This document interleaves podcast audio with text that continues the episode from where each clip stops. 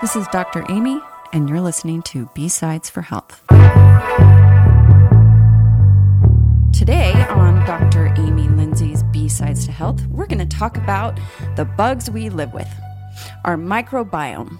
So, what is the microbiome? The microbiome is a colony of bacteria, fungi, protozoa, and viruses that coexist and live on and in our body.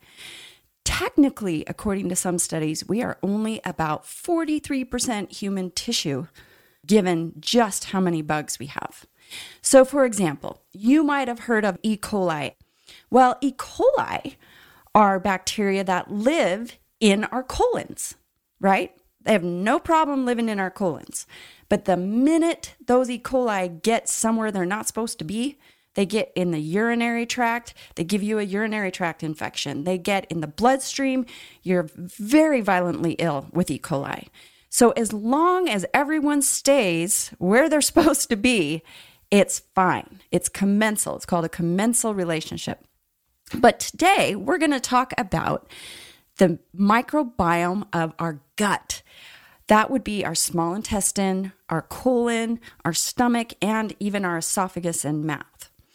So the microbiome in our gut, they help digest our food, regulate our immune system, protect against other bacteria that might be harmful to us. They produce vitamins such as B12, thiamine, riboflavin, and even vitamin K, which is needed for blood coagulation. What happens if our microbiome becomes imbalanced? So, our microbiome can become imbalanced. We can have overcrowding of one type of bacteria that then becomes kind of harmful. We can take too many unnecessary antibiotics. Now, antibiotics are great when they're needed, but sometimes they're a little overprescribed and we take a little too many of them and we wipe out a lot of the helpful bacteria in our guts issues with microbiome metabolism, meaning the little bugs in our gut are also uh, metabolizing things that we put in our gut. So sometimes the substances that they metabolize are harmful. So, what can happen if we have what's called gut dysbiosis, which is this imbalance of microbiome in our gut? We can have food sensitivities. We can have autoimmune conditions. We can not absorb nutrients very well, poor immune function. We can even have nutrient deficiencies.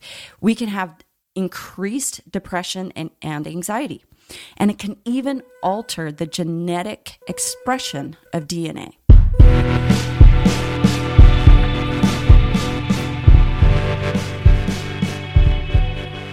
Few fun facts about the microbiome. Well, What's important is that it's balanced and diverse. So, the more diversity of microbiome, we are correlated with better outcomes for many cancers, for instance. Scientists are now thinking that autoimmune diseases have more to do with family microbiomes than DNA. This is still being researched.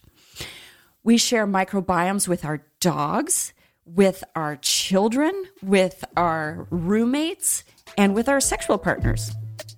So, the people and the animals you live with will influence your microbiome. How do we feed these bugs in our gut? Well, with prebiotic fiber. What do I mean by that? Well, the bugs love lots and lots and lots of fiber. That is their preferred food.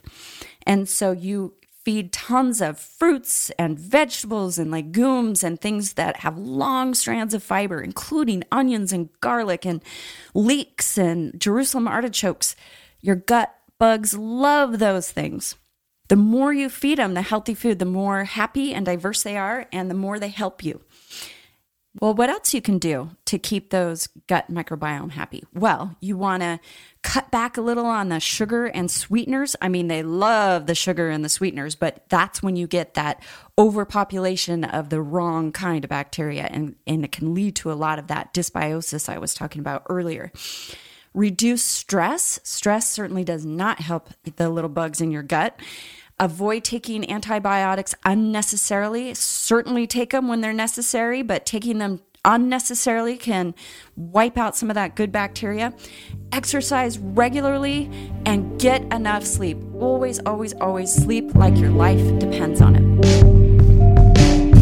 This is B Sides to Health with the bugs we live with.